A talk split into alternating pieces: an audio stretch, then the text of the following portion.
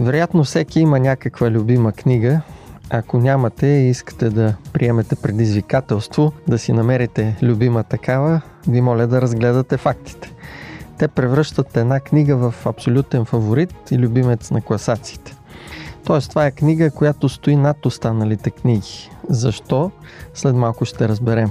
Надявам се тази книга да стане и вашата любима книга. Здравейте, скъпи слушатели, аз съм Борислав Йорданов, а вие слушате Радио 316 и поредицата Библейски курс, която започнахме предния път. Заедно с моя колега, пастор Петър Кузев, днес ще представим темата Книга на книгите. Здравейте от мен! Да, продължаваме с нашата поредица Исус Христос и важните истини на писанието. И наистина се надяваме книгата, за която ще говорим сега, да стане и вашата любима книга. И ако трябва да говорим, че тази книга разбива рекордите, нека да погледнем фактите.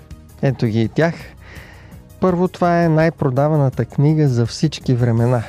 В рекордите на Гинес е записано, че само за периода между 1815 и 1975 година от нея са продадени повече от 5 милиарда копия. Днес нейните издания и тиражи продължават да са в милиони по целия свят – това означава, че тази книга е абсолютният бестселър. Да, категоричен бестселър, но тя чупи още един рекорд на Гинес. Тя е най-превежданата книга. В рекордът на Гинес е записано, че цялата книга или отделни части от нея са преведени на над 2100 езика по света. Трето, счетена е за толкова важна и необходима книга, че тя е първата печатна книга. Отпечатана е като първа на изобретената от Йоханес Гутенберг печатна преса през 15 век. Копието й е запазено и до днес, което означава, че тя е най-старата отпечатана книга. Друг важен факт е, че тази книга е писана за период от над 1500 години. Различните писатели, които са били около 40 души, са е писали през този дълъг период и са имали най-различни професии и занимания. Можем само да споменем, че някои от тях са били царе, министри, пълководци, а други са били говидари, овчари и рибари. И въпреки това, в нея има такава вътрешна хармония и липса на противоречие, че дори най-талантливия писател може да завиди на това. Вероятно сте впечатлени, скъпи слушатели, но тези факти не са най-важните, които можем да посочим за тази книга. Изключително впечатляващо е, че в нея е записано най-дългото пророчество, което се е изпълнило в своите детайли. Той е предсказал накратко човешката история за невероятния период от над 2500 години. Да, така е. А какво бихте казали, ако имате възможност да прочетете някъде какво е написал Бог за хората с собствения си пръст, с собствената си ръка? Ще ви бъде ли интересно какво е посланието му към вас? имате възможност да го прочетете, то се намира в книгата на книгите, Библията. Ето как са описани обстоятелствата за това събитие в Изход 31 глава, 18 стих и след това Изход 32 глава, 16 стих. И като свърши говоренето си с Моисей на Синайската планина, Господ му даде двете плочи на свидетелството, каменни плочи написани с Божия пръст. Плочите бяха Божие дело и написаното беше Божие писание, начертано на плочите. Думите, които са записани с Божия пръст, са предадени именно в книгата на Библията. И точно Библията е книгата Рекордьор, за която ви представяме тези факти. Това е най-продаваната, най-превежданата, най-старата печатна книга. Съдържа най-дългото пророчество и в нея се намират думите, които Бог е записал със собствената си ръка. Удивителните факти, които разглеждаме, ни показват, че Библията не е просто обикновена книга, тя е невероятна. Променила е живота на милиарди хора по света. Това всъщност е нейното предназначение. Апостол Павел пише за целта на Библията следното в второто си послание към Тимотей, един млад проповедник, трета глава, 16 стих. Всичкото писание е боговдъхновено и полезно за полука, за изобличение, за поправление, за наставление в правдата, за да бъде Божия човек усъвършенстван, съвършенно приготвен за всяко добро дело. Всички тези ползи от Библията за нашия живот, промяната до която ни довежда нейното изучаване, имат една единствена причина. Павел я описва с думата боговдъхновение. Буквално това означава вдъхнато от Бога. Тоест Бог предава своите истини на хората, писателите, и чрез записаното в книгата, то достига до нас. Как става това всъщност, Боби? Да, приготвил съм обяснението на апостол Петър. Той казва във второто си послание, първа глава, 21 стих, че светите човеци са говорили от Бога, движени от Светия Дух. Тоест Бог избира хора, наричани пророци, които получават вести от Него. Те ги записват и тези записи съставляват Библията, която ние имаме днес. Святия Дух представя видения, сънища или пък директно дава указания какво да бъде записвано. Понякога умовете на пророците са изпълвани с мисли и съвети, които Божия дух подтиква те да предават на другите, устно или пък писменно. Да. Божията цел с всичко това е да разкрие своите идеи, своите мисли, своите намерения. Един древен пророк, пророк Амос, изразява категоричното желание на Бог да информира всички на земята за своите планове. В едноименната си книга, тя се казва Амос и се намира така в секцията на така наречените малки пророци в свещеното писание. Амос 3 глава 7 стих. Неговите думи там са следните. Наистина Господ Йова няма да направи нищо без да открие своето намерение на слугите си пророците. Ако желаем да разберем какво планира Бог за бъдещето на планетата, трябва да се запознаем с неговите идеи, отразени в Библията. Mm-hmm. А, още по-важно е, че Бог има план за живота на всеки човек. За съжаление, липсата на познание за този план много често превръща животът ни в един кошмар. Като споменаваш за живота като кошмар, се сещам за една история за мъж на средна възраст, който отива в магазин за обувки Продавача веднага се отзовава и го пита с какво може да му е полезен. Мъжа просто отговаря, дайте ми да изпробвам някакви обувки номер 39. Mm. Консултанта казва си изнадано, но господине, вие, вие изглежда носите поне 42 номер. И аз нося този, между другото. Мъжът обаче е категоричен. Просто ми донесете нещо 39 номер. Продавача свива рамене и съответно се подчинява клиентът винаги има право. Да. След като с големи усилия успява да напъха краката си в обувките, той се изправя и казва на очудения продавач. От данъчната служба конфискуваха къщата ми, сега се налага да живея в тясното жилище с тъщата. Бизнесът ми фалира окончателно, а дъщеря ми избяга с най-добрия ми приятел. Единственото удоволствие, което ми остана, е като се прибера вкъщи вечерта, да си свали обувките от краката и да си отдъхна. Тази да. история повдига някои въпроси. Може да се запитаме, стягат ли ни обувките, объркан ли е животът ни, изпитваме ли затруднения да намерим вярната посока.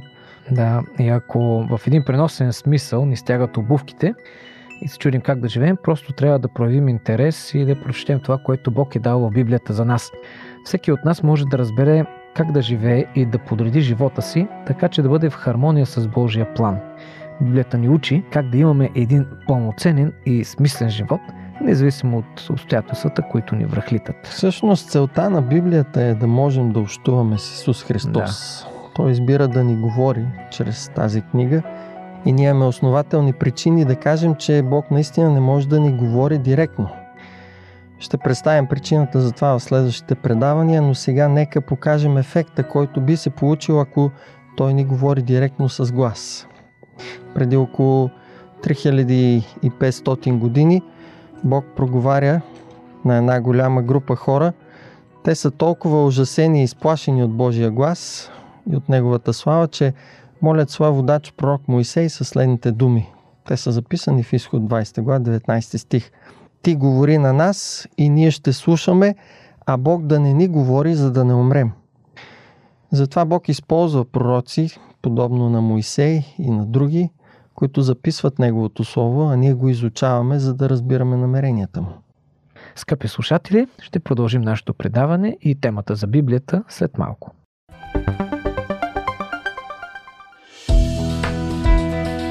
Вие слушате Радио 316, продуцирано от Световното адвентно радио.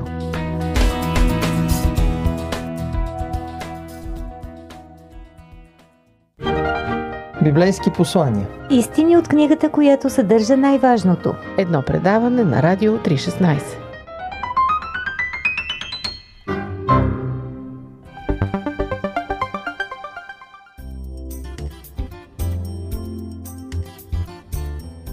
Скъпи слушатели, Божието Слово има огромно въздействие върху човека. То е сила, която действа в нас, за да ни променя и обновява. Докато четем, ние чуваме тихия глас на Исус, който говори на сърцата и умовете ни, водени към избори и решения, които са в хармония с плановете му за нас.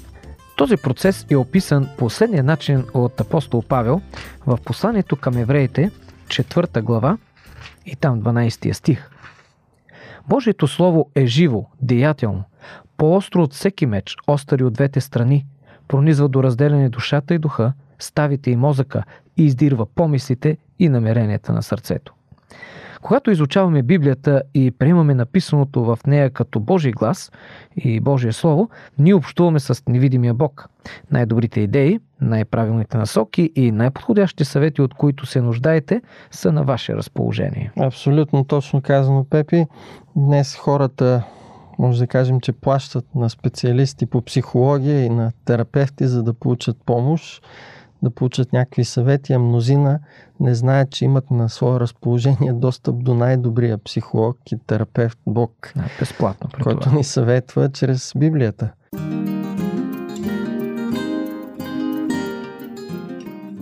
Преди години посланника на САЩ в ООН, Ендрю Янг, съветвал завършващите студенти от университета в Мериленд да си купят Библия и да четат по една глава на ден. Никак няма да ви навреди, казва им той. Ще намерите прозрение и цел в живота си и по-добре да инвестирате 15 долара за да си купите Библия сега, отколкото по-късно да давате по 25 долара на час за психотерапевт. Това е било за тогава цена, днес Да. е повече. Общуването с Христос чрез Библията ни води до разбирането на това, което Той е направил за нас и на това, което продължава да прави. И общувайки по този начин с Него, ние научаваме най-важното. Бог ни обича и е загрижен за нашето щастие. Да, да. А, Библията е наръчник с много добри съвети. Но реално крайната цел на Библията е да доведе човека до спасително познание. Всички сме наясно, че хората на тази земя са обречени. Великият български владетел Ханно Муртак изразява тази истина с простичките на тържествени думи. Човек, дори и добре да живее, умира. И никой не може да избегне смъртта, но Божието намерение не е да умираме. Затова Бог създава своя велик план за спасение на човешкия род от смъртта.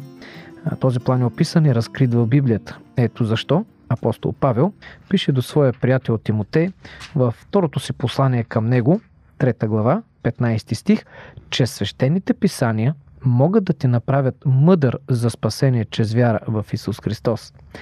И изучаването на свещените писания ни помагат да общуваме с Исус и тези писания ни довеждат до едно спасително доверие в Него. Точно за това и самия Исус казва в Евангелието от Лука 24 глава, 27 и 44 стих, че за Него е писано във всичките писания и те са, които свидетелстват за Него. Опознаването на Христос и изграждането на едно приятелство с Него е възможно благодарение на това, което всички пророци и апостоли са записали – те представят живота му на Христос, намеренията и плановете му. Но най-важното, което научаваме от Библията е истината за жертвата на Исус от любов за нашето спасение. Да, Боби, а, това, което казваш е най-важното за Библията. За повечето хора Бог е едно отвлечено понятие. Той е там някъде далеч и те не го познават. А как да имаш доверие и да обикнеш някой, който не познаваш? Няма как. За хората, които изучават Библията, Бог Исус Христос е най-невероятната личност, защото те знаят какво е направил за тях. Те общуват с Него и го познават лично. Една хубава история описва това много образно.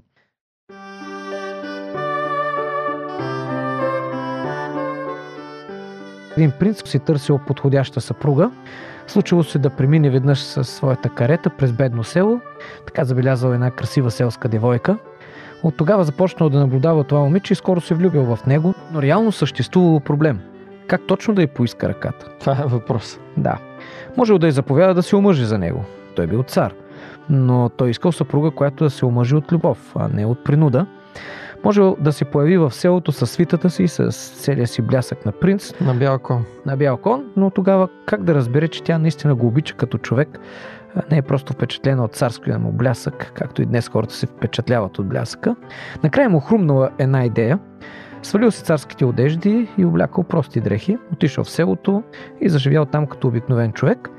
И докато живял и работил там, той и момичето станали приятели, близки приятели. Споделяли един с друг своите интереси и разговаряли за своите безпокойства. Малко по малко девойката се влюбила в младия принц, не защото знаела, че е принц. Тя не знаела това, а се влюбила заради самия него. Тази история е притча за добрата вест. Небесният владетел, Исус Христос, оставя своята царствена слава и става човешко същество, което живее с нас на земята. Той идва, за да може да го опознаем и да го обикнем. Точно това е основното. Животът на Исус и делата му, описани в Библията, имат жизненно важна цел. Апостол Ян пише в Евангелието си в 20 глава, 31 стих, че тази цел е за да повярвате, че Исус е Христос, Божият син, и като вярвате да имате живот в Неговото име. Да, и единственият начин да се възползваме от това, което Исус прави за нас, е като имаме доверие в Него и Неговото Слово, Библията. Исус Христос убеждава своите ученици да вярват на Писанията. В Евангелието на Лука, 24 глава, 25 стих, четем Они разбрани и мудни, бавни по сърце, да вярвате всичко, което са говорили пророците. Бог винаги се грижи неговите служители и пророци да записват вярно това, което им предава. Затова записаното е наречено истина. В недългия псалом, псалом 119, стих 160 е записано Същността на Твоето Слово е истина. Същите думи са повторени от Христос в неговата молитва за християните в Евангелието на Йоан, 17 глава, 17 стих. Освети ги чрез истината. Твоето слово е истина. Това превръща Библията в един абсолютен критерий, на който можем да имаме пълно доверие. Mm-hmm. Чудесно е, че Бог ни е дал всъщност Библията и всеки има нужда от една основа, на която да стъпи. И когато разговарям с различни хора за важни въпроси от живота, например, откъде произлизаме, защо сме тук, има ли Бог и ако има, защо има нещастие и зло по земята, много често им задавам един и същи въпрос. Коя е основата, според която разбирате, че нещо е вярно или не? Днес мнозина считат, че няма истина, че истината е относителна, за мен е една, за теб друга, за трети трета. И е субективна. Да, абсолютно. Така човек издига самия себе си за един критерий за истината и това е едно нещастие за хората да мислят по този начин, защото в този свят нямат сигурност, объркани са и това винаги ги наранява по един или по друг начин. Да, и за разлика от тези хора, които нямат сигурност, християните имат здрава и сигурна основа. Библията е ясната и открита воля на Бога за нашия живот и ние може да имаме пълно доверие, защото намираме в нея отговори на важните въпроси за живота. Намираме насоки за правилните решения, които трябва да вземем и това ни осигурява сигурна почва под краката. Разказва се за един случай на кораб, претърпял корабокрушение в ужасна буря и единственият оцелял било малко момче, завлечено от вълните на една скала, на един риф. Прекарало там цялата нощ, на другия ден го намерили, спасили го. По-късно го попитали, не трепериш ли докато стоеше на скалата? Момчето отговорил, да, треперих през цялата нощ, но не и скалата. Много добра иллюстрация, Пепи. Да. Библията е сигурна, здрава основа под нозете ни, която нищо не може да разклати. Може да имаме пълно доверие.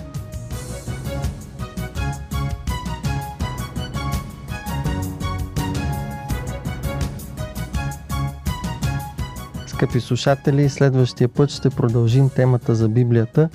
Ще разгледаме как да разберем какво Бог ни казва чрез нея. Да, и за това не пропускайте да ни слушате отново по Радио 316 с поредицата на библейския курс Исус Христос и важните истини на писанието. С вас бяха пастор Петър Кузев и аз Борисов Йорданов. До чуване!